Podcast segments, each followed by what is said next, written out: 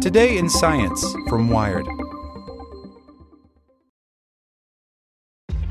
This episode is brought to you by ShipStation.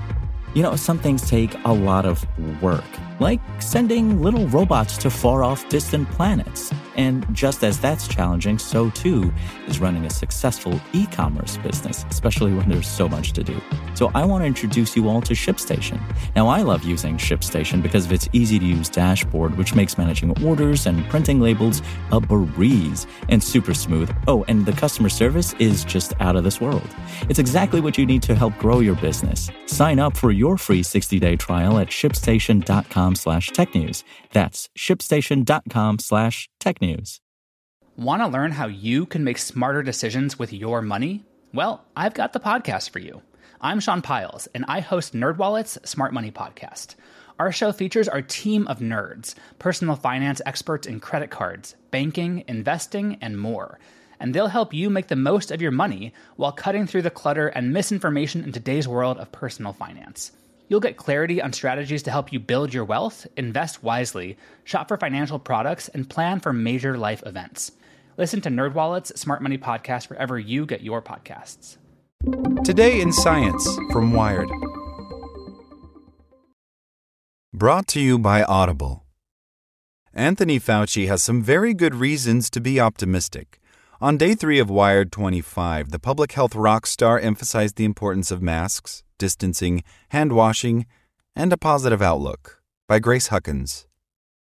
In an alternate universe where the Wired 25 event could safely have been held in person, National Institute of Allergy and Infectious Diseases Director Anthony Fauci would have been greeted like a rock star. A strange combination of A list celebrity and level headed grandfather, Fauci has gamely taken up the position of trusted voice amid the maelstrom of COVID disinformation, some of which has been perpetuated by our president. Given the persistent risk of in person events, Fauci had to address his many fans by video. But in conversation with Wired editor at large Steven Levy, his message was one of optimism, as long as people in the U.S. can come together in taking sensible safety precautions. But as is so often the case, he did have some cleanup work to do. Yesterday evening, during the presidential debate, Trump accused Fauci of vacillating on whether or not masks would be protective against transmission of the novel coronavirus. That was an unusual experience, that debate, Fauci said. I must have said several tens of thousands of times the importance of wearing masks. To emphasize his point, he gave himself a new moniker I'm the mask guy. And Mask Guy Fauci reiterated the importance of masks and other basic measures for slowing the spread of COVID as the country enters the winter flu season. Unless things change, Fauci said, we could be facing down a dangerous winter. It's a very challenging and serious situation because the baseline of infections each day are stuck now at around 40,000, he said. I would have hoped that when we go into the fall season, we would have had a baseline that was really much, much lower than 40,000 cases. It could get worse. We're seeing in certain parts of the country upticks in test positivity, which is generally a bad prognostic sign. Nevertheless, Fauci believes that we could easily reverse that trend without putting an undue burden on the economy. We're not talking about shutting down anything, he said. We're talking about taking a very prudent, careful approach to reopening the economy by following the common five things wearing masks uniformly, avoiding crowds, keeping distance, doing things outdoors absolutely much more preferentially than indoors, and washing your hands frequently. As the success of outdoor dining has shown, none of these measures need to be too disruptive to our typical way of life. But they do have a major impact on whether you can get those surges to come down, Fauci said. Those five basic steps could have an extra benefit. If followed uniformly, they could effectively mitigate the upcoming flu season. In Australia, where winter has just ended, things are looking up. They had almost a non existent flu season, the first time in memory that they had such a low flu season, Fauci said. And the reason is they abided by the public health measures that I just mentioned. If we too follow those public health measures, Fauci believes, and get our flu shots, we could see a lessening of the impact of not only COVID, but also influenza, which kills tens of thousands of Americans in a typical year.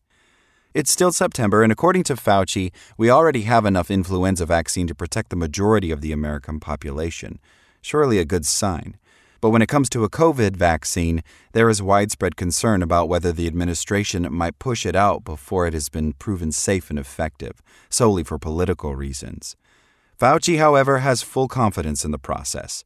The way the system is set up, there are independent bodies that have access to the data that no one else has access to, he said. And they make the decision based on the scientific data whether the vaccine is safe and effective.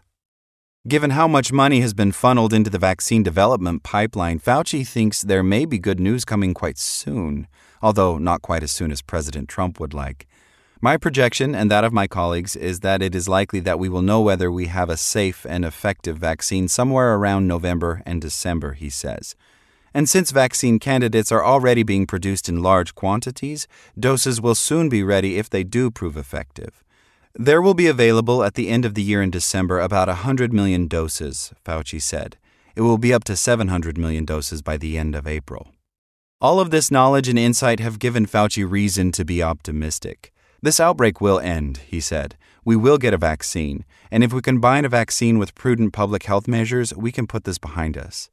But the prospect of a vaccine isn't the only reason Fauci is spreading positivity optimism may itself be the most important measure to take in combating the novel coronavirus. Despair makes you throw your hands up and say, It doesn't matter what I do, what's going to happen is going to happen, Fauci said. That is incorrect. It does matter what we do. And if we do it for a while longer, we will look behind us and the outbreak will be behind us, not among us. Like what you learned? Subscribe everywhere you listen to podcasts and get more science news at wired.com/science.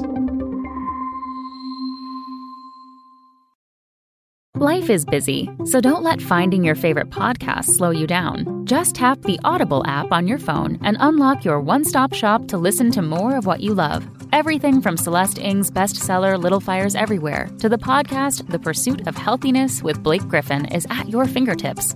Audiobooks, podcasts, and Audible originals all in one place. And for a limited time, Prime members get $50 off their first year of Audible Premium Plus membership. Visit audible.com to get started.